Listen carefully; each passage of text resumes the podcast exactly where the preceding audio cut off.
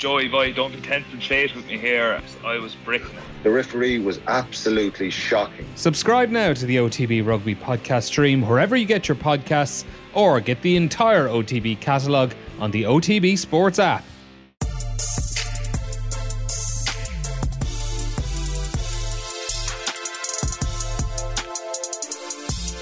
Welcome again, everybody, to the podcast where we try and scratch a little below the surface of coaching and try and find ways where we can all do it better.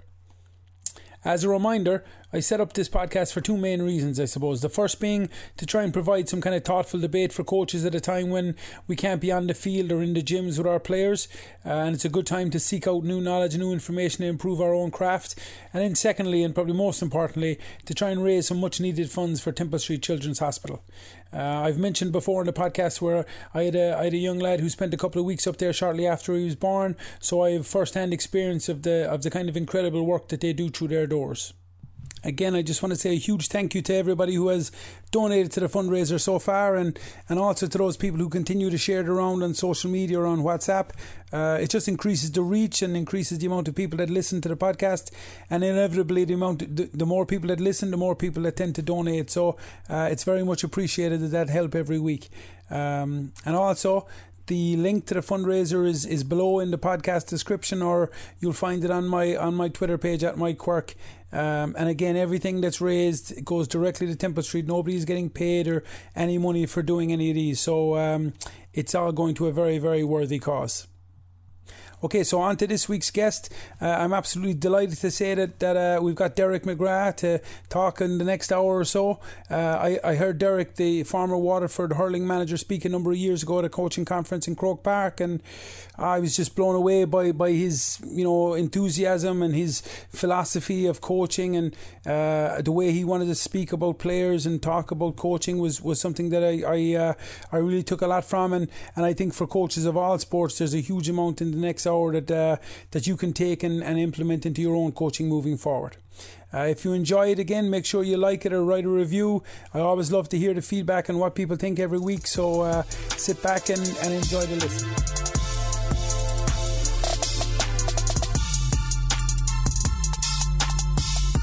So, Derek, maybe just for, for people that aren't familiar with you or, or, or, where you've been, would you mind just giving us a kind of a brief description, maybe of uh, you know when you were a player and then onto onto the coaching side of things?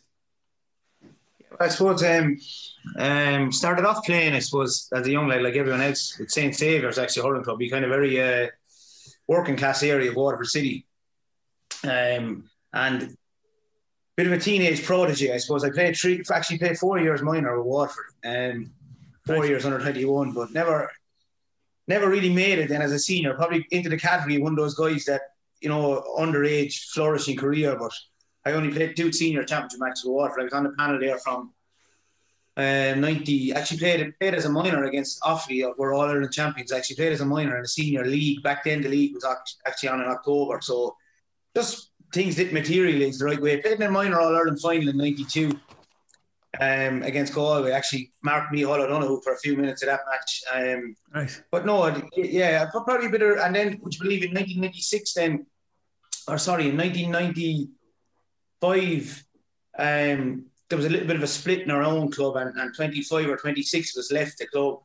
Um, I joined De La Salle then, so I kind of was. I've been in De La Salle then since since um, no, since I'm 20 years of age, I suppose, and I loved it there in the club and played with the club then for 20 odd years as senior hurling and managed to kind of, I got won a couple of Fitzgibbons along the way as well. So, but never really kind of fulfilled the promise, I suppose, that I had at underage. Had a tendency to put on a bit of weight and, uh, you know, probably didn't persevere as much as I could and probably took the soft option down in college, played a Fitzgibbon and socialize a bit more than I probably should and eat a bit more bad stuff than I should and, and maybe maybe maybe the easy life a little bit. But you know, I kind of went down the you know the teaching route and into the coaching fairly early then as as a kind of a as I was playing senior hurling with the club. So kind of had a love and, and, an interest for coaching because of the link with the with the with the teaching, I suppose, and the natural kind of alignment with the teaching career, I suppose. You know. Yeah, and and you're you're you're teaching in De La Salle, and how I know now with COVID and everything, how how is all that going now? Like online lessons and the kids, even how how are they how are they managing with with that whole different environment now?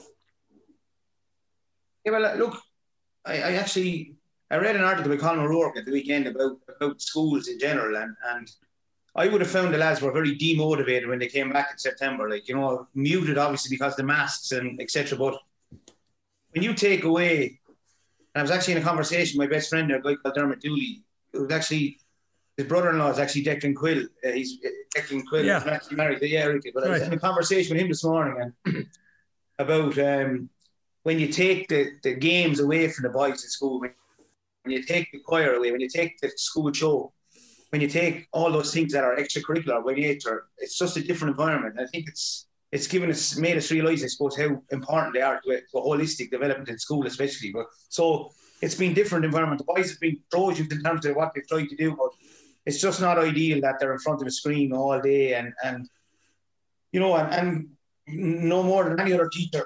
I would have found that I was giving them nearly too much work, and I wasn't getting the balance right between allowing them some kind of space to even revise or study or plan.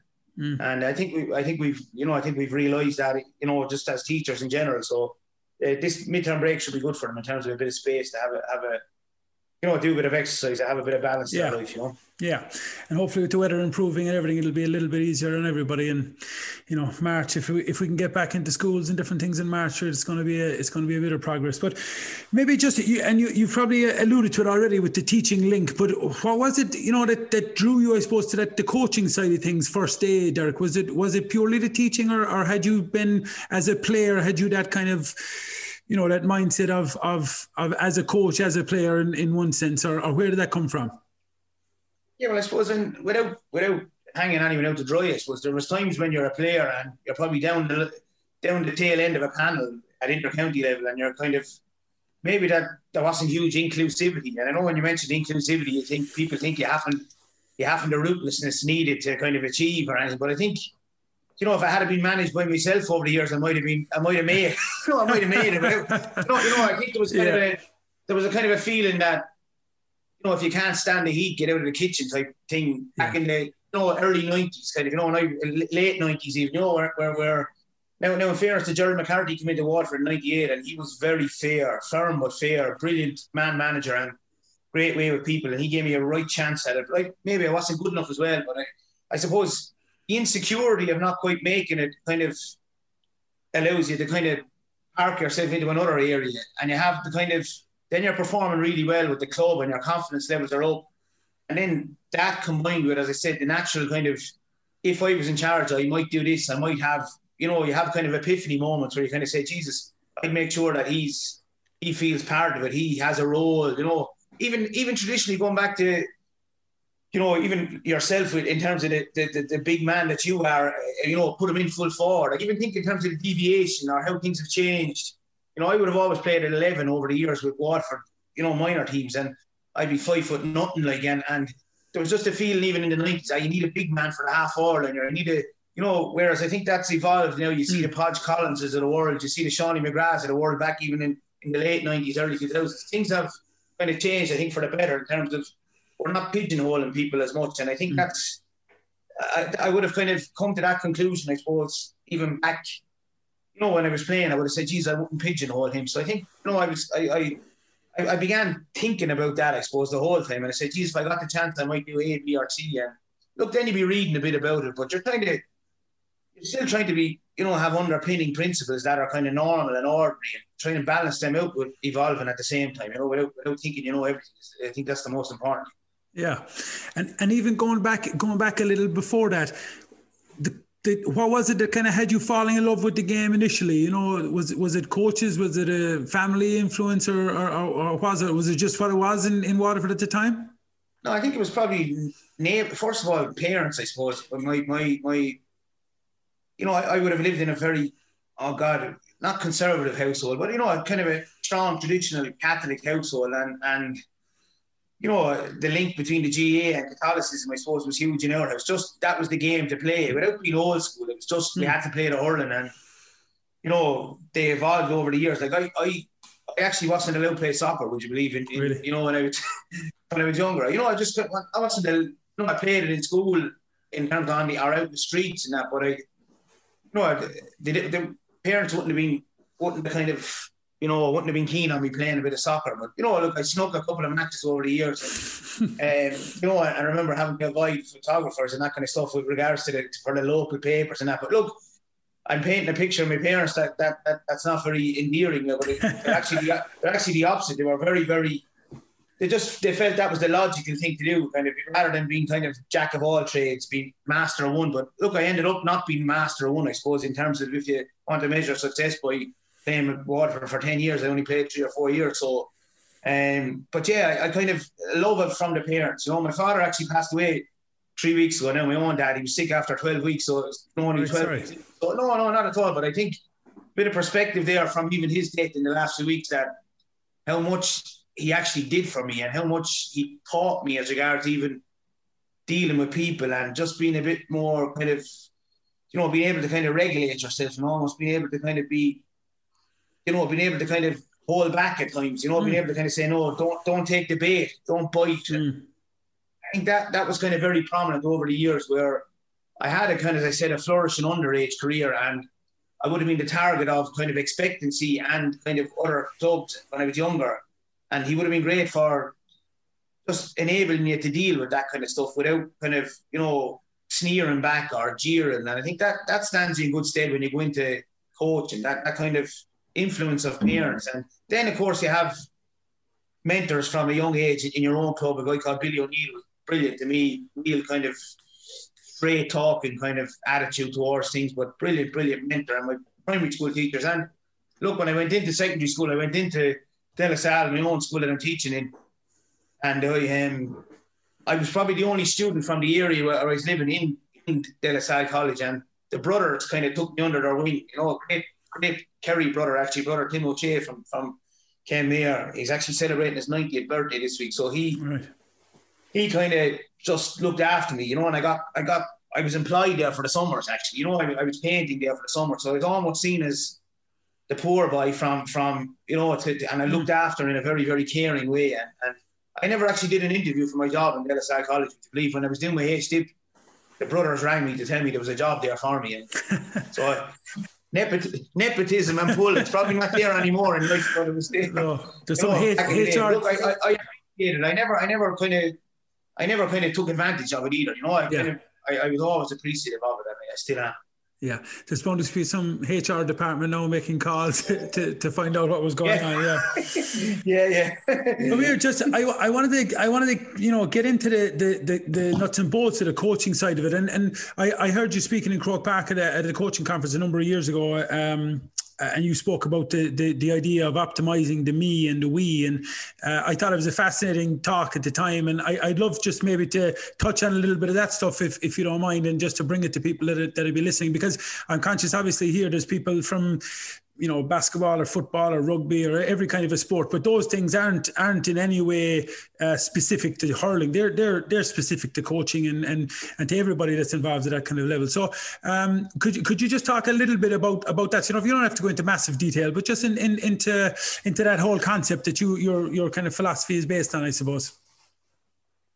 Yeah look i, I think it's a well, you know, when I hear the word philosophy, you're right. Like, but I, I always kind of think that it's a kind of a constant search, like you know, for for what to do right, you know. So take mm. take the cold the cold hard world of business or or sport at the level that you're at at the moment, in, in terms of or the level that I was at with Waterford, where there's an expectancy from yourself and there's an expectancy from board and there's expectancy from supporters and there's a certain pressure that goes with it. So you, you know, if you were to start with the measuring of success, then and you kind of said, right, how do you measure? Or what does it look like? And in sporting circles, no, like I, I, I lost. I think we were in five finals when I was Waterford manager. We lost four of the five finals, you know. And, and then in the cold world of Sky Sports analysis, you kind of, you know, it's twenty percent win rate, I suppose. But the idea of journey and, and the idea of learnings along the way, now they, they don't impress some people, you know. They, they mm-hmm. mightn't. I began to kind of come to terms with those, not in a defeatist way. And I think that's where the whole me and we comes in, where you're actually you feel you're you're you're right, you immerse yourself in something and it doesn't become all about you either because there's a danger if it does that ego becomes egotism. So there's a balance there to be struck. So you immerse yourself in it. You do it with absolute honesty and integrity. And you do it also with good people around you that are advising you, helping you, and the players become part of that process.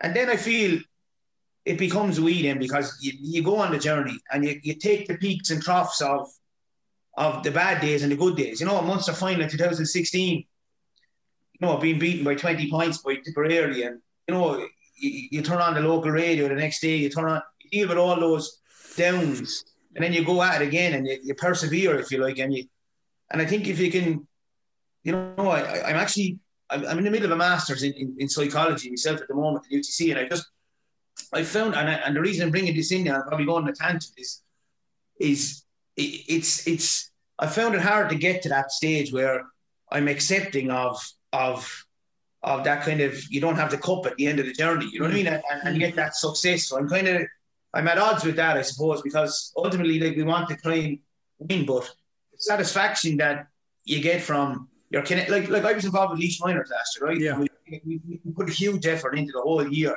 and then we bombed on the day of the match.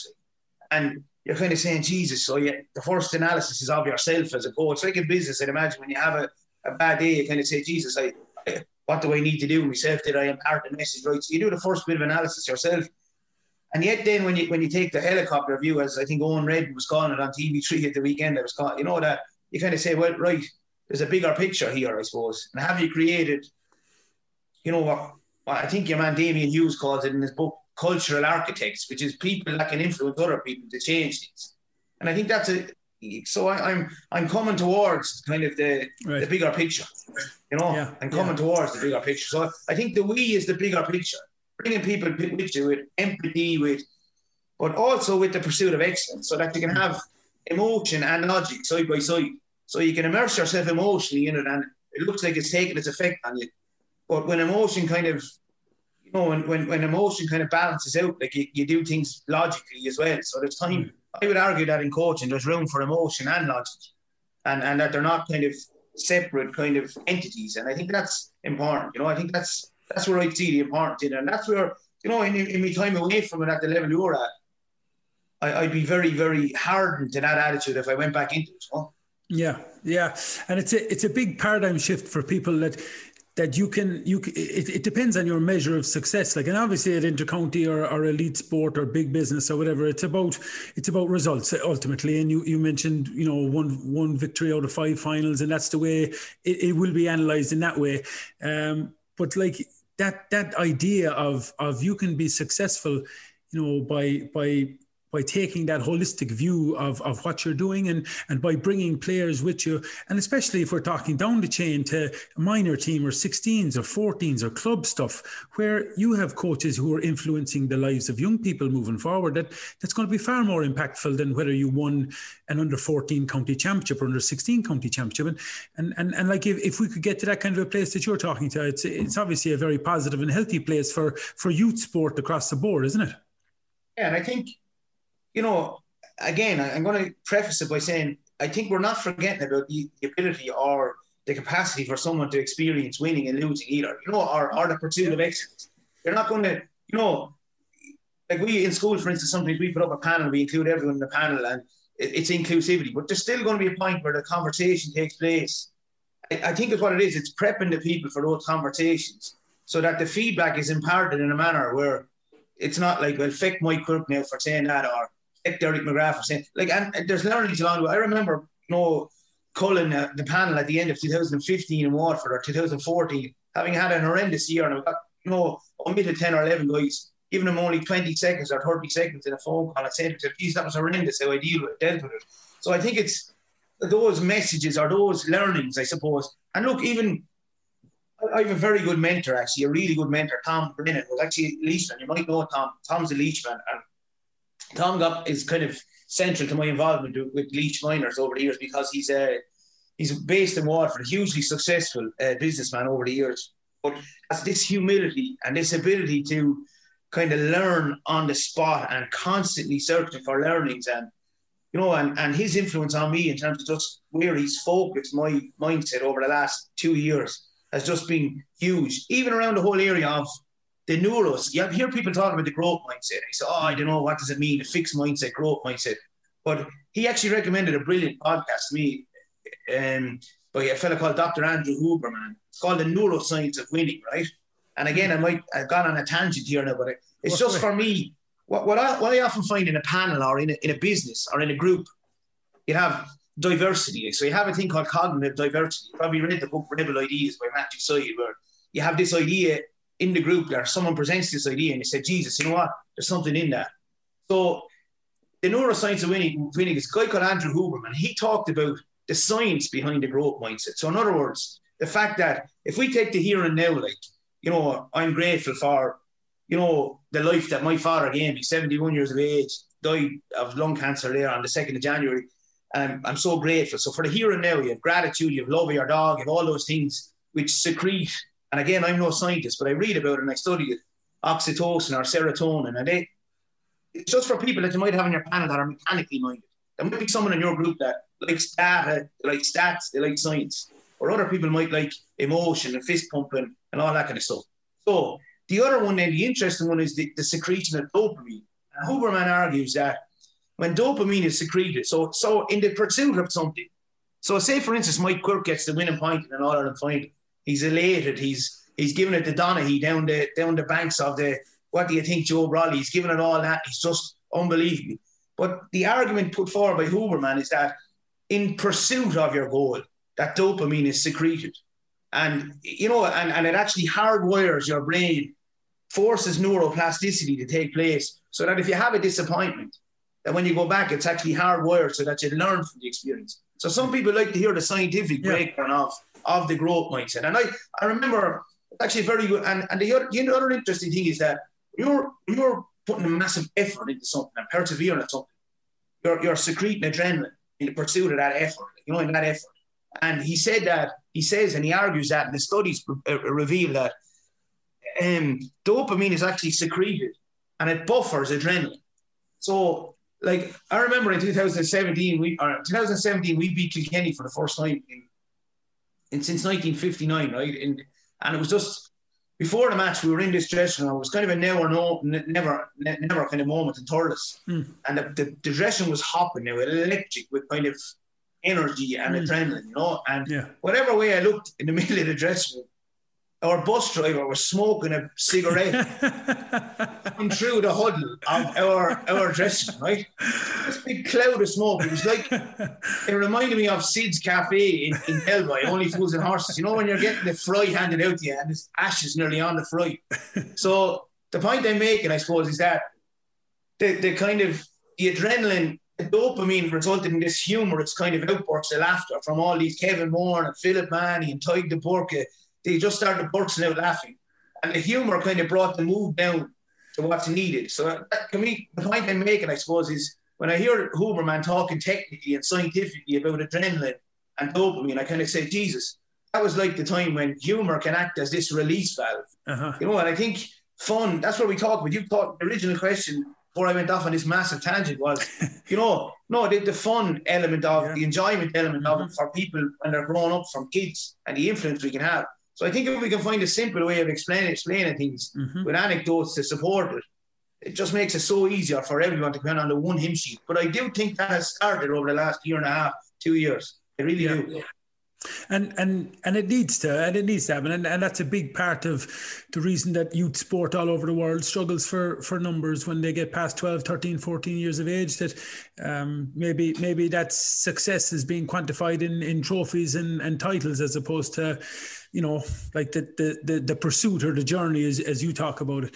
Um, just from your your experience as well Derek just the, the difference maybe between coaching and managing you know, w- would you would you obviously with the Laois the Laois minors at the moment you're doing a lot of the, the coaching side of it, and obviously with Waterford you were you were you were the manager and different things, but maybe just talk a little bit about about the the, the you know the, the contrasting sides of, of that deal.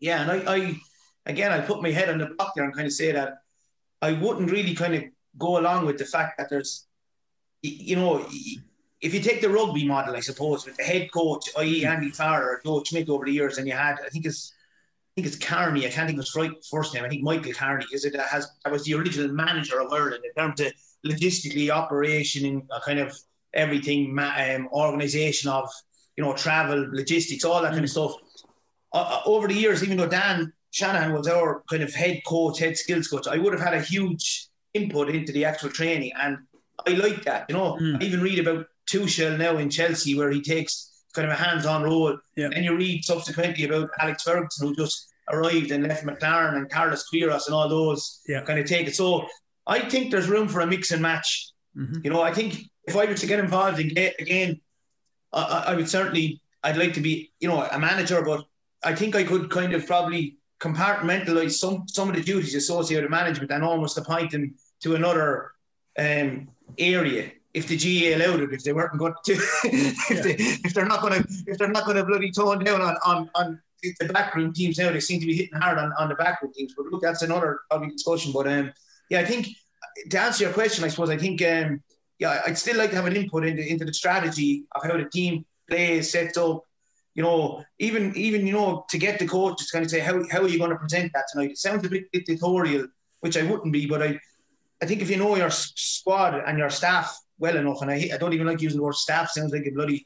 But if you know the people you're working with well enough, you're kind of say how how are you going to do that, and then I, I present to them as well how I'm going to do it, and they might pick holes in mine as well. So it's not it's not a I say it's not a one way street, but I think it's I think there's room for for both kind of you know duties of both, if you like, to be kind of because I would I would have operated over the years with no real hard and fast and kind of you know kind of you know demarcation lines. You know, I'm kind of just try and have this big body of people uh, inputting and and they know their place then without kind of you know being dictatorial. If Yeah. the environment is right, like they'll feel really part of it and they'll they love the opportunity to express an opinion about something. You know. Yeah, and and talk to me about that environment. How how do you how do you create that? How you go about creating that environment where where they do feel free enough to to express an opinion if they have one.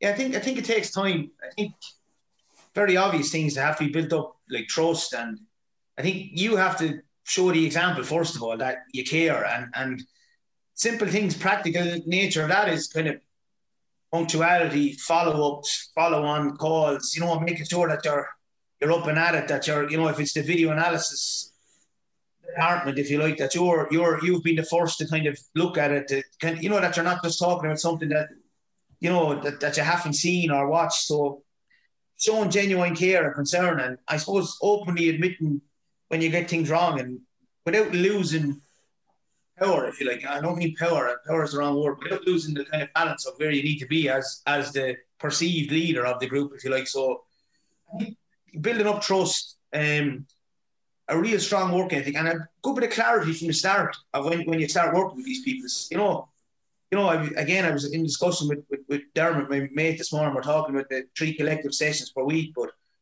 you know, in terms of the GAA's decision that maybe to go with that, I said, "Jesus, what if a team are are psychologically, you know, at a low ebb, and, and you feel you need to push them more, and you mean, and also the message that perhaps is not out there as much as I'd like to see, where the boys actually thrive on being, being together, and the happiness comes from being together under the tutelage of a manager that cares for them, and this is their life, this is their when they're not socialising, they're coming together and they can actually enjoy mm-hmm. training, they can enjoy the whole process. Which I think sometimes this demonic kind of, kind of you know presentation of a manager has been you know kind of, you know dictatorial and ruining their lives and, and making sure that they're they're kind of almost robotic. Is I don't think that's I don't think that's as, as, as true as people kind of create that image. And I'd be kind of, I'd be strong on, on, on creating a, a, a diff, different picture than that. So I think it takes time that that kind of time to build up that that trust. But it's uh, it's like say for instance, if you went in like yourself to a county Laois or myself, where I'm helping out with Laois, you kind of you don't want to go in straight away maybe and huddle up and, and putting your arms around telling me you love them or telling me you have an emotional connection with them. Yeah. You might want to be a bit more not frosty, but you might want to be a little bit stand back until you reach that epiphany moment where you've worked hard over a period and you can say, oh, Jesus, I really feel. Otherwise, you'd be like a tour guide, you know, ramping out the same stuff everywhere you go. And I think sometimes fellas, you know, can see through that. But look, that, that's only just, like, I'm, I'm, speaking very personally, yeah, I suppose. You know? Yeah, but it's it's it's it's probably though about that developing that kind of connection eventually, you know, and Mm. and that's not going to happen in the first week or, or, or a couple of weeks, and it is like Mm. trying to build up trust, and and that's the same thing whether it's whether that's intercounty or it's or it's your local under fourteen team. It, it doesn't it doesn't really matter what level it is. It, the principle is the same. If if if you are showing them that you're there for for them and and and not for your own kind of ego, as you mentioned, and you build up that trust, then then that connection and that sense of of uh, of well, this is a good place to be and it's a good environment and it's a positive place to learn and to Yeah. play and enjoy. Then that's that's that's what you're looking for in sports and try and keep these kids playing longer and, and have a have a more sustainable experience through sport. I suppose really. Um, just just in terms of maybe some of the challenges no and again it doesn't have to be personal to the waterford situation but for coaches in general like what are what are some of the kind of stumbling blocks or challenges that that you've come across that you know that people maybe you know can can pick out and, and, and be more aware of i suppose Yeah, great question. Now, um, yeah, I think the first one is your own, your own, your own personality. Like you know, sometimes can be the first stumbling point, if you like that.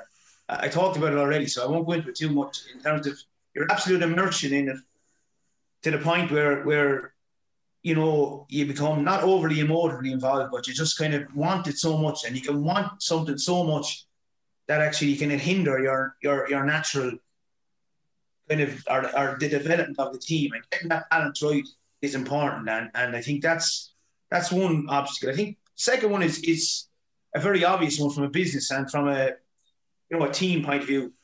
The clarity and the transparency needed with the relationship with those people around you, like so your partnerships, like with board, you know, the alignment that's needed, I suppose. You know, in terms of just I talked about the growth mindset already. You know, that that kind of where's this going like and what's the big picture here? And as I said, when you say big picture to kind of maybe local scribes or local journalists or or maybe even local supporters to kind of they mightn't see it, but it's it's inculcating those that big picture values, your team, to the board, to supporters, and finding a way to kind of, and this sounds wrong, but to put a spin on that almost, to put not a spin, but put reality on that with where you want to go and what you want to achieve. Mm. Take the situation in Leinster football even Mm. with the, with the Dublin argument and and look what, what what are our goals where do we want to go like what, what what's achievable what are our learnings what can we celebrate small successes like you know even as I said with the Laois Minors last year despite being well beaten by a really good Offaly team you know will some of them come through will they benefit from what they were taught what they taught me as well? And you know their, learnings along the way and they have epiphany moments during it. So I think uh, partnership and alignment with the goals. I think also the the realization, I suppose, the obstacles and a realization by people within clubs and, and schools and, and counties, I suppose, and in county boards that, you know, that balance between tradition and, and innovation and trade change, I think I referred to it actually in the conference there some years ago, the fusion of those ideas. So, you know, like for instance, in De La Salle, you, you know Joey Carton well. Joey's a great visionary, right? Joey a number of years ago, we moved grounds up to Gracedieu, and at the time we are kind of say this is a big move. Like, and we had one field in the heart of Waterford City, and we were just moving three and four miles up. And Joey had a vision, and everyone just came in behind that vision. Of course, you get kind of maybe dissenting voices, people saying, "I wonder should we or shouldn't we?" But the, the point I'm supposed to make in the overall picture is that even during the peaks and troughs along that journey, we've realised that was the right thing to do, no matter how you're going. And I think that's getting all people on on that kind of wavelength is is is difficult, you know. Mm. And if you know, it's difficult to get that alignment with, with with everybody because someone else might pick up the reins of of of your failings, even if you like to call them failings, or your ill luck, or your whatever, and the next person comes in and be able to kind of build on those particular stages. And I think getting yourself into a mindset where it doesn't really matter about the next person, it, it more matters about the big thing, the big picture, I suppose. And look, that's that sounds obvious, but I think good leadership will percolate down eventually. Is what I mean. Mm. The, the, the, you know, it might be the first year after, but it'll eventually yeah. percolate down. They say, "Jesus, you know what? Those principles are important," and they, they, they, found their way down in terms of preparation. We take out this, we use this, and I think if you get good people with that particular vision at the top level above you, working with you, you know, even a simple thing like you know, you know, a realization that that young lads have changed. You know, you know, you're talking about mental health, you talk about the whole area of, of well being. And I know some people argue that it's overused and all that. And I still argue, I have a 15 year old here and a seven year old, and you're trying to get the balance between, you know, looking after his health, mental health, but also, I don't say, I'm not saying making him tough, but kind of, you know, Yeah. like, like, like, like I, I spoke earlier on, like my father and mother never said to me, I love you, David. It just wouldn't have happened, you know, they never. Yeah. Whereas I say to my seven year old now, who's a bit of a bit of a tyrant now, my seven year old, and that's probably you know he's, he's, he's lively, shall we say, Yeah. right? And but I'd often say going to bed at night, and this is an indirect way of asking answer the question. Geez, Owen, I'm proud of you. I say I'm proud of you, you know, and I love you. And I say, Jesus, if you could maybe tone down on, on you know what you're doing in school with the lads, you know. So you're Yeah. trying to whereas that mightn't have existed like even 15 years ago, you know, when I, I'm 44 and I'm 45 in May, so I'm going, sorry, it didn't exist 25 years ago, is what I mean, more than anything, or even 30 years ago. The point I'm making, I suppose, is that a realization at, at all levels that, hang on, these fellas have changed, you know, society has changed, they want information. You know, I, got, I got an awful hammer on, on a Sunday game a couple of years ago where I said, would you believe, I think, I think actually these young fellas thrive on the information. They actually love getting information from coaches and they like the feedback and they, you know, and, and that was my experience of it. That they didn't actually they wanted kind of instruction and they wanted feedback. Yeah. Of course, they wanted to live it as well, but that balance is important. Yeah, they absolutely want. They absolutely want feedback. See, Like you, you, mentioned it there a couple of minutes ago about, um, you know, the, the the view of the manager being the guy that's you know demanding that players give up their lives to play the sport or whatever. Interestingly, like we we wanted to shut down a couple of weeks ago to to give fellas a break just because uh, because of the uncertainty of when you're going to play when you're going to train. It's very difficult for players to to remain focused and motivated. You know, when when you have that uncertainty. But it was the players that came back and said, no, like we don't want to shut down. We want to continue doing what we're doing because it's given us a really positive focal point to our week to be able to say, no, I, I've got my three sessions done. I've I've lifted this weight and I've gone up on, on, on what I'm supposed to do, and um, and they've and, and they've taken that as a real positive thing because they've been they've been given it, I suppose, to drive and and they want to drive it themselves. But it just backs up maybe what you were saying about that that that narrative that's out there about it's the it's the manager, it's the one driving the whole thing. When really it's the players are craving it. Like they want the information, they want the the support to try and be as as as good as they can possibly be. I suppose, really, you know. Um, Just uh, and and the Jason Sherlock there a couple of weeks ago as well mentioned you you mentioned there just the way that good leadership percolates down. It mightn't be an immediate thing, and it might be a year or two or whatever. He spoke about that idea of delayed gratification as well as uh, you know as a coach that that maybe you're not the one that that'll benefit from you know the the, the title or, or from the work that you're after doing right now, but that that longer term view is is obviously the way it's going, and, and you'd obviously you obviously subscribe to that kind of a, a view as well. Yeah, and look, that's I think that's not without its natural uh, human nature difficulties, you know. And I, if I can explain this right, like, like, like take for instance, my, my father was very ill now at Christmas, so the, you know, and I, I, I kind of with with the, with, with the compliance of, of RTE and the examiner, I kind of pulled out of my duties that were, you know, not duties, but you know, I, I, I they've been very good to me, both Tony Leen and, and Declan McBennett and RTE. So I just, my father, as I said, was was terminally ill, and, and we didn't know. So, but it was an interesting dynamic heading even the week of the All Ireland this year. You know, the two weeks in that, you know, you've had this massive emotional uh, link to the players, and and you're a year out of the job, but there was still a, a hint of, geez, I'd love to be there. You know, I Yeah. think I think people first the first part of of you know the whole idea of what what, what Jason talk, talked about in terms of gratification is is is kind of a realization that this is natural. You know what the feel is because like I'm teaching with Philip Mahony, you know, for instance, and I'd be good friends with the brick uh, brick that, and I was thinking, Jesus, the brick is.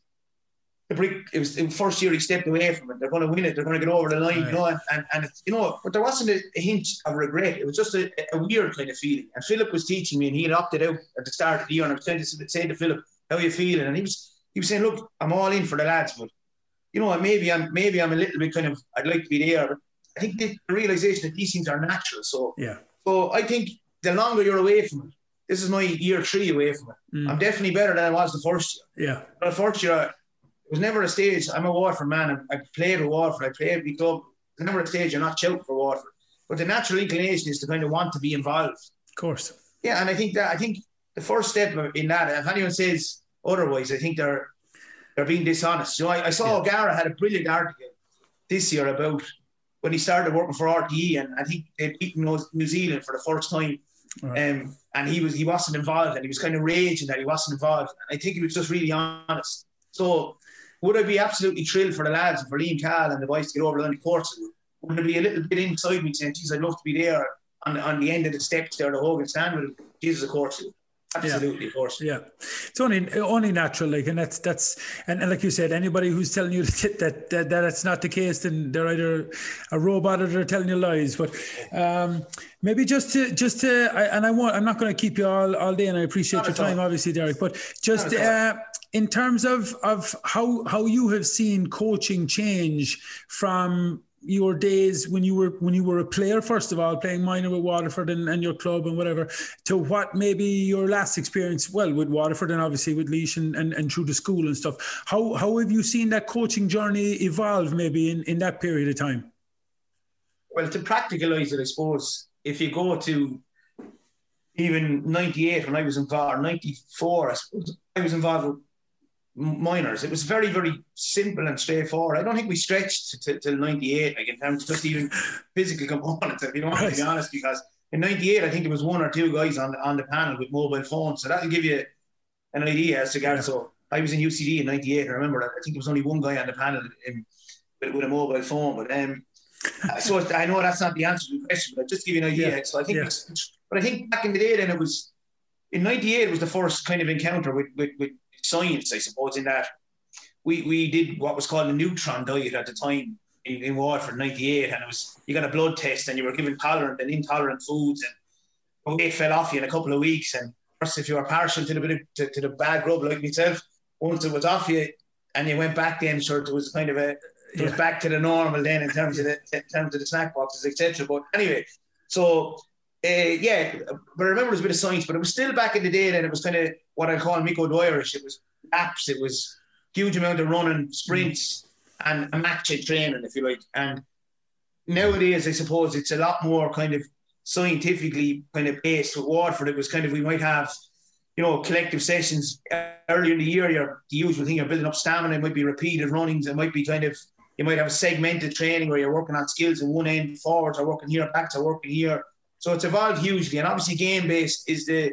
is the fad, if you like. But I, I, think there's still room for, and I think I actually heard yourself and Cian O'Neill uh, on a podcast in the Examiner talking about coaching in general during last year. I could be wrong but was, anyway, it could be Cian O'Neill where they talked about that need for skill development. Still, you know, you know. So I go back to the 90, early nineties where the two of us were just poking them twos across the field, and then we go into a match or the forwards are out, at the top of the field, actually behind the goal, or poking it over the bar. We come out, manager says something, we have a match, we go home.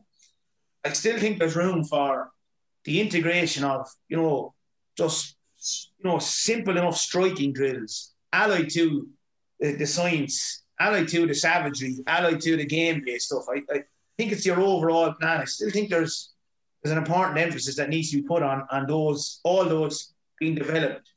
Um, depending on what way you want to go about it, if you like. But I, I um, mm.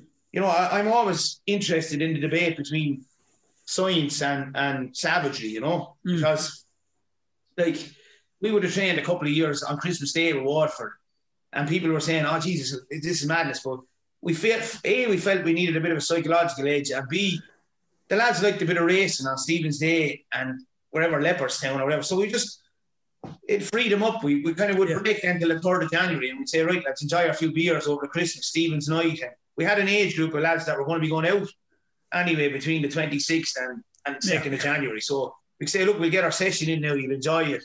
You get a good hit into you, good feel good about it. And they loved it. You know, I know that sounds, but it's, it's, um, I, I think that, that, that, you know, your relationship with the S&C coach, how do you get that right? You know, you know, you look at the really good the Limerick setup, it looks like a very obvious alignment between Kinnerk Kiely and Mikey Kiely and Joe O'Connor before him, and in Dublin, Bryan Cullen and Gavin and Dessie Farrell.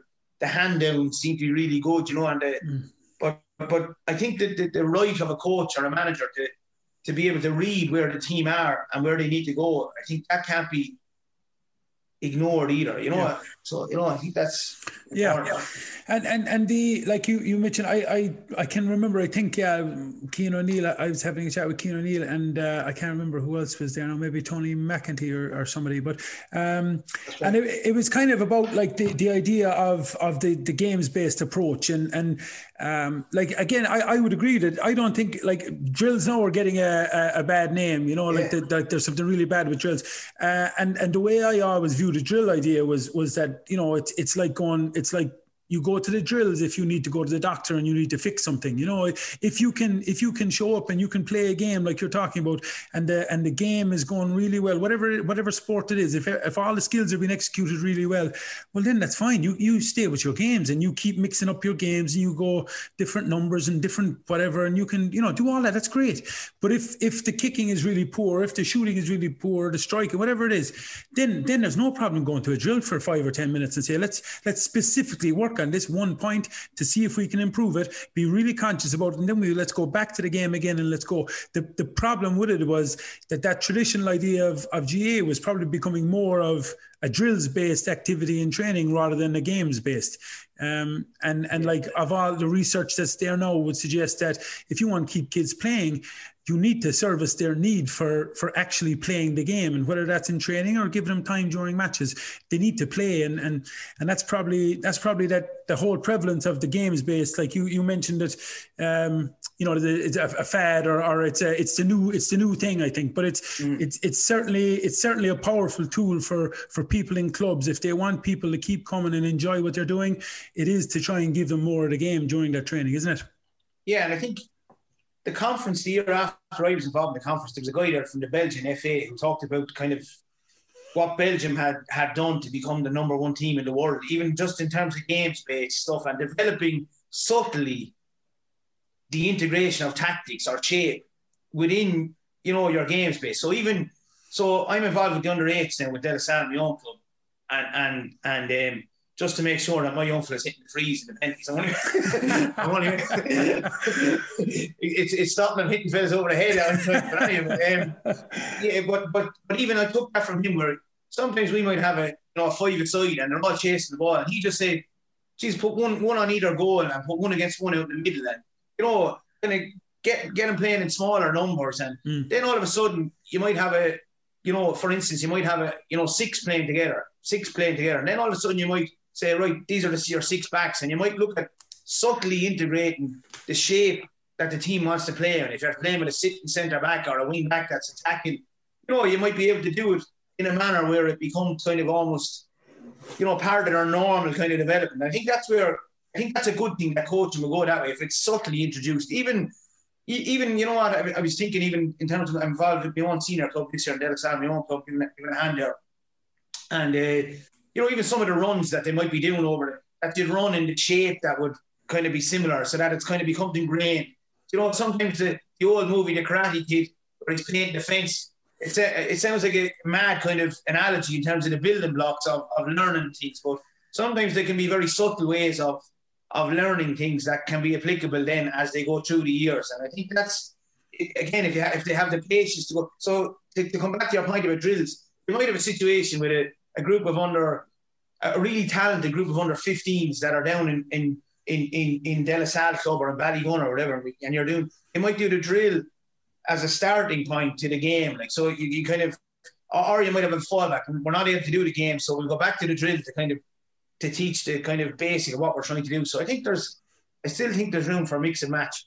Yeah, mix and match is absolutely yeah. There's no there's no problem there. Once and and like it's it's it's just that issue if if if a if a coach is running a session which is primarily a drills based activity you're you're not servicing the kids need for yeah. for that autonomy to to feel yeah. like they're really uh, engaged in the whole thing a little bit more and they're not really having you know a whole pile of ownership over it but you you just mentioned there that it was was a your young fella that mentioned just kind of about that small sided games like i was i remember a couple of months ago there was a uh, two two clubs playing like smallies no under eights or tens or whatever and and they were playing 12 aside like you know, 12 aside at, at, at uh, under eights or tens or whatever, instead of just making two games six aside, you know, small, very small practical Yeah. things where, where guys are getting more touches and more decisions and, and more tackles and, uh, and all that kind of stuff. And, uh, and that's, that's all that kind of games based approach is just trying to, just trying to be novel with the game to make sure that they're, you're replicating what's happening in the match, obviously with, with, um, with those numbers. But, um, just in terms of just in terms of of of maybe your own improvement Derek, since you started coaching, like if there was something, you know, something significant, or, or since you started coaching, something you'd love to have back, you know, you say, like, look back 20 years ago when I started coaching, Jesus Christ, if I could go back there and change that, I, I'd love to, because now I've I, I've got a very different perspective on on that whole idea. Yeah, good, good. Another good question. Yeah, it's um. First of all, I'd be less sensitive. I think you know I, I, I can be sensitive enough. I think and sensitivity is not a bad thing either because it kind of you know there's a thing called positive paranoia where you you have you feel like you have a level of emotional intelligence to kind of see things happening before they happen, Yeah. but you don't know everything. You know, so you kind of just kind of read a situation. Say, "Geez, I don't think I don't think um, Mike was happy going home from training." So, so I think I'd be less sensitive. I think as well, and again, this is just very, I suppose, if I personalise it to to an example of of even, you know, the All Ireland, if you like, we- lost the All Ireland in, in seventeen. You know, and I know this is not, and I'd say to myself, what what, would I have done differently in terms of even prep or, um, you know, Conor. I, I just I remember Conor Gleeson was suspended for the final, and we had gone through a very, very rigorous process to try and free, I suppose, or get to work to play the semi final.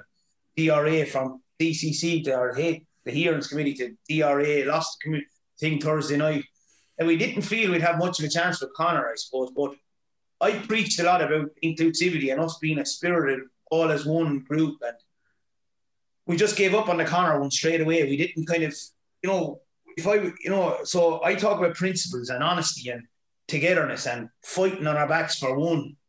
And I just felt we should have we should have kind of seen it out with Conor all the way to the DRA. Albeit I kind of weighed up the likelihood of him winning the, the case is is kind of slim. Mm. But and and the hassle that will surround it for the two week build up will kind of dominate. So I think they were the kind of other things that were on Yeah. the other side of my brain. But I, I overall I kind of think and also so that's one element in terms of improvement, in terms of the real even though I was thinking, I think I really needed to go back to what we were about and what we stood for. To, to back this man. And the power of backing this man might have helped us, even if he hadn't got off, if you like, right? Yeah. And the second thing would be I probably on a personal level in 17 when we won a semi-final playing in a manner we scored like 31 points 419 and it was in, a manner that I- would have always wanted the team to play like really just a perfect balance between you know kind of expressing yourself and and just structure you know and, Mm. and just just loved it and I almost kind of let myself allow myself a kind of a couple of days of kind of you know his shoulders back and you know Yeah. kind of a you know uh, Yeah. you know so so I just allowed myself to to kind of kind of you know have a moment if you like and I think at the same time I'd say Micheál and I'm good friends with Micheál and the Galway fellas were they had an edge like you know and Mhm. we just lost the edge in four or five days of of you know and I, I was interested I saw Liam Cahill remark last week that he felt Waterford weren't going well the week before this year's All Ireland and I would have I would have felt we didn't go well and I, I would have felt responsible I, I kind of allowed myself a little now I know you have to do that but I read Yeah. a really good book, um, Hunger in Paradise. Okay, Erasmus Ericsson, or, or I think it is anyway. Yeah. Um, and there's a chapter in it, like as well. It's it's called like it's called Never Trust Success and Burn Your Trophies and just keeping the edge, you know, just keeping the edge. And Tom, I, I looked at that and Tom Brennan there from his business perspective and even his help in sporting circles where there's an edge there the whole time. Like the next thing, the next thing, the next thing. Not in a greedy way, or just in a way where that just keeps him extremely motivated. So Yeah. they're they're the lessons for me that when you have your moment, like you, you kind of Jesus, you know. I, I remember even for instance the 2017 All Ireland even when, when we lost it, I was on the banquet afterwards, and everyone was saying, "Oh, we hope you stay there." And I knew I was going to stay, but I left to kind of go for a couple of weeks almost. It became a bit self, not self-centered, but you know, I was kind of playing a cute game. You know what I mean? Yeah. And I think Yeah. if you get cute, you're in bother. You know, I think it's you know if you get cute, you know that's the time to go when you start getting. You know what I mean by cute? I mean kind of just you kind of start thinking you know what, I'll leave this play out for a few weeks. And Yeah. now you'd be thinking of others, you'd be thinking the lads will get a good holiday and everything will be looked after, and they might go back in. But, but you're thinking of yourself a small bit, and I think when you get to that stage, you, you should just roll yourself back in. So they're the lessons for me, I suppose, and I think they're the lessons for anyone in life or in business. Yeah, and they're very personal things, obviously, and and, and Mm. from your own experiences, that's that's that's uh, that's powerful stuff. Maybe maybe just Derek from uh, for for new coaches, maybe starting out who are, who are after like yourself, maybe they're they're gone down to the field now with their uh, with their own young lad or young girl who's who's starting out and they're and they're interested in getting involved in coaching. Like any any kind of message, I suppose, for for people at that side of the journey where they're really only only beginning to to find their feet in it. But I think the first thing is there's a lot of people that get involved in coaching that have uh, that have no experience of the game, and they, they spend a lot of their life trying to explain themselves as to why. You know, I look, I don't really know much about it. They kind of nearly they nearly start the conversation with that. So I think the first step is you can know the game, like, and be a student of the game and love the game and be passionate about the coaching of it, even if you haven't had a huge experience of playing the game. Like we meet a lot of them in our club. I know we leave that off to Derek, or we leave that off to Joey, or no. So I think that's the first step, kind of a, a confident step where coaches can be coached and step forward and kind of say, no, I'm able to. From a second level, I think is is, and I think this is is happening, which is no pigeonholing in terms of positioning or or playing or and we've mentioned already games based total hurling like you know he's the goalie go back in the years we were lined up in the direction one two three four five I still do that sometimes myself or in it we were lined up on the field with the full back line etc no pigeonholing in hurling and this is only just a personal get the ball up with your hand as fast as you can as regards even a younger person so that means even hurling your right hand, or if you're left-handed, hurling the left hand, ball in the right hand, running around with the ball in hand, and getting used to just running around with the ball in hand. Because you know, hitting the ball on the ground, oh, it's grand and it's, it's a skill that has to be developed. And I'm not knocking how the game was played. It was a brilliant game when it was like that, but it has changed, and I think it's going to evolve even more in terms of. But I think I, I think I said in the last three or four All Irelands, I think the ball was hit on the ground four times in four All Irelands. You know, you know, right? It was tipped to the side before it was picked up. That's a different thing. But so get it, get it in your hand and run around with it. it. It increases the whole idea of vision and you know, and and and then just have a randomness to what you're doing down there in terms of the the hurling. Like you know that that yeah, you can integrate the, the proper swing and the, and you know my young fella here is seven. He loves Star Wars, right? He absolutely loves Star Wars. Now he plays a bit of hurling without being mad into it. Mm. But I, I'm I watch him playing with lightsabers here, and I know this sounds crazy now. This sounds like I'm completely off the wall here. and I'm going to coach, but yeah, he uses a bit of a Hoover and a lightsaber, kind of to pretend, kind of like he has Yeah. a good imagination, like Orr. But he picks up the hurley love or the, the lightsaber, love almost like Patrick Horgan in, in full flight. And I kind of say to myself, this fella now is going to be all right when he gets the hurley. You know, so Yeah. you'd be surprised if you can even be sharp enough to see things at home. You know, I know Pat Pat Lam did it with the sliotar or the rugby ball. Get the ball in their hands, simple games at home. You know, throw the ball at the skittles, in, integrate all them into your hurling for five and six years when you're down the field.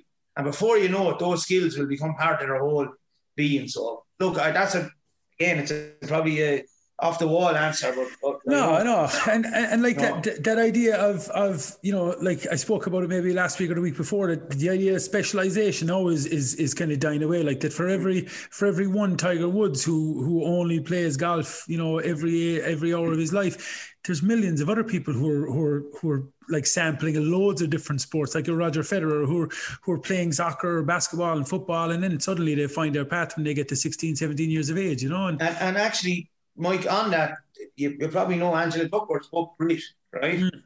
She actually talks about the science behind sampling.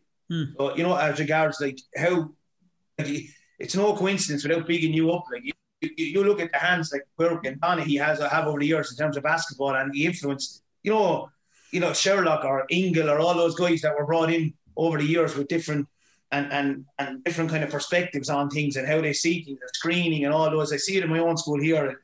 Brother Tom just has a brilliant idea of being able to see things that other people can't see. You know, even when we play a five aside in our soccer, he's just you know, just great vision. But the point I'm making, I suppose, is that without knocking my my upbringing and I had a brilliant upbringing, you know, um, you know, I think sampling the sports and sampling at all levels and being able to kind of say, I'm learning taking a bit from this, and you'd be surprised what they pick up from each. I think it's a it's brilliant for them. Yeah, and uh, and there is huge crossover now between the games, and, and that's that's great. And the more exposure without without having them up seven nights a week is uh, is uh, is a, giving giving them time to play with the lightsaber and stuff is obviously yeah yeah oh, Jesus, a big part of it, you know. But um, come here, just I, I we're we're nearly there. Just in the in terms of like and, and you've probably answered this in one way in, in, in terms of you you studying a, a master's right now but uh, how how like your own improvement like Derek how what are you doing or what do you try to do to to to to stay to stay current and to stay knowledgeable and, and to keep improving yourself as a as a coach?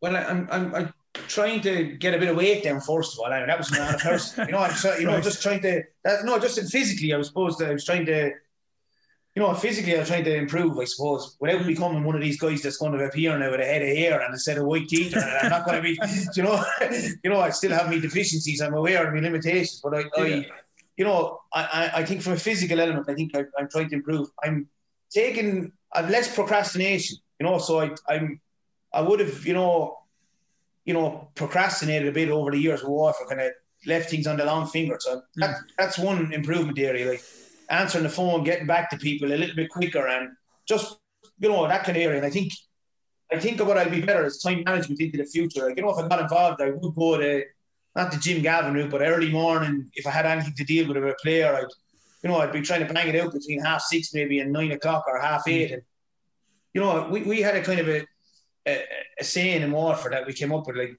you know, Gok Road, Gok Law. We were saying everything every day, no matter what we do. Like so, and I read a good book, Pete Carroll's book. He's actually the Seahawks coach. Mm. You know, live forever, and he kind of has a similar mantra, like where you, you know, everything you do at a given time. So when you're playing with the lightsabers, you're giving that everything. Mm-hmm. So my learnings and my improvement areas have come around the whole area of time management. I'd say, and you know, being able to kind of, you know, be the best at what I'm doing at that given moment. So when I, like, I, I for instance, I took parental leave when I was over Waterford, and uh, you know, I think I'd be well able now to kind of teach you know, I, I have my notes on a computer now for teaching. It's not a matter of press and play, but I'll be able to teach. I'll be able to take a team, yeah. and I'll be able to give a hand down the club. You know, so Saturday morning, that for the seven to nine year olds. When I'm down there, I'm giving it everything. I have a WhatsApp group for the parents. I'll give that everything, or you know, or, or nine to eleven, whatever time. Yeah. If my young lad has to go to soccer, then I'll bring him to soccer, and then in the afternoon, I'm, you know, I'm, I'm saying I'm going for a walk, a walk with, with, with Sarah, or you know, and then the yeah. evening I'm training. So I, it's I suppose the management of the week would be a lot better. So they'd be the main kind of things that I'd hope to improve on. And and the psychology course is is as much the kind of re-emphasize what you might know from from instinct or gut. Mm. Then also, as I said to you earlier on, the mechanically minded fellas in the panel, the fellas that they want the, the data and the numbers and they want yeah. the science. It, it upskills you in that area to be able to say, you know, you hear a lot about performance psychology now, and it's an area I've just been interested in for mm. years without being qualified in the area. And I was kind of saying to myself, geez, I must try and get the qualification in the yeah. area. And um, so I just look, I, am pursuing that over, over the next year and a half, I suppose. And I Brilliant. look, I, am into it. I, I like it. And as I say, but I still, there's lots I wouldn't use in it, you know? Yeah. There's lots I kind of, you know, because I think it's not gimmicky, but there's some parts of it that you kind of, you just need to get it right for the group that's in front of you. You know, I think that's the key thing. That whatever group are in front of you, age group or profile or where they are psychologically, um, I think that's important to kind of bear in mind.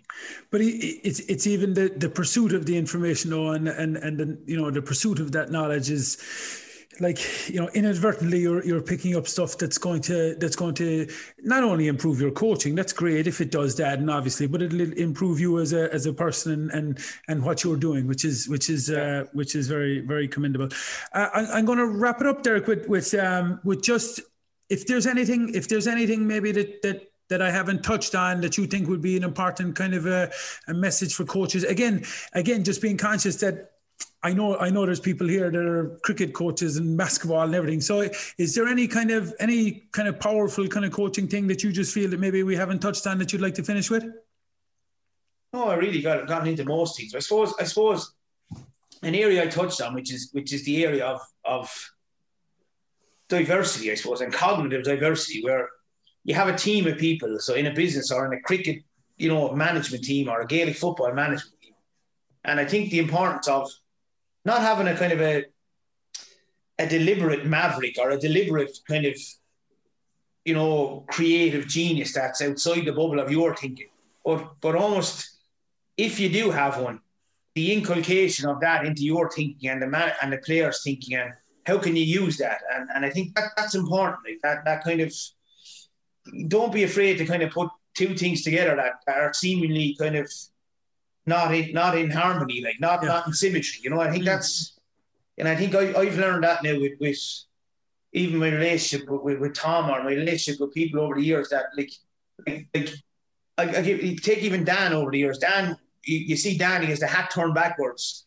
He has the tattoos, and people would, you know, the, the mob, if you like, would say, "Geez, I say Dan is a gas man with the tattoos, or he's into this, or he's into that," and he's a former hurler of the year, you know, three-time All Star. If he mentioned All Stars or hurler of the years in our dressing room once in the five years, I'd say it's a lot. Mm. You know, or if he, you meet this more this affable, quiet kind of Mm. And this fellow who shows you, like, this is me now, and you can take me as I am. And mm. I, am not going to worry about what people say if I have a tattoo or if I'm in a hat turned backwards or, you know, guys that are into fashion or, you know, and guys that are into different things. And yeah. I, think, I think that's where it's, not where it's going, but I think a realization from a coach's point of view that in business, like you may have this, I'd imagine in business, there's lots of people probably that are, maybe they're lazy, okay? And in, in, in a club situation, you might have we'd have plenty of lads in the club now, and I probably fit into that bracket over the years as a player. Now that when you're getting near the end, you tend to get a bit lazy, you know. Yeah. You're not making the runs, but yet you might have a bit. You might have a. You might have a moment in you, you know. You might, you might have a kind of a, you know, a moment of a little pass or a dink spark, like that. Yeah, a little spark. You might act as a catalyst for something. And I think the balance between allowing those to continue in that manner or changing their behaviours to suit team ethic or the team dynamic. That's a kind of a fine line and has to yeah. be kind of really transparent. And the last message, and I'll finish with this, is there's times in coaching where you have to be completely open and transparent, and there's other times where you have to be confidential. And I think, mm. I think the boys need to know that. Like you know, mm. not not they need to know about what's happening confidentially, but they need to know that they need to see the balance that what you're trying to do. And I'd, I'd say that applies to employees as well. Yeah, the trust that that yeah, if it's to be confidential, it's confidential. Yeah, yeah. Uh, Derek, that's brilliant, man. I I, I uh, geez, I appreciate your time. Now we're probably gone a little bit over, and I hope I haven't kept you later or anything. But um, again, uh, I, I, suppose I, I, mentioned it in the introduction, but just that uh, I, I, started doing this, Derek, for for Temple Street Children's Hospital, so that uh, if if if people that are listening um, you know enjoy that content, which I'm sure you did.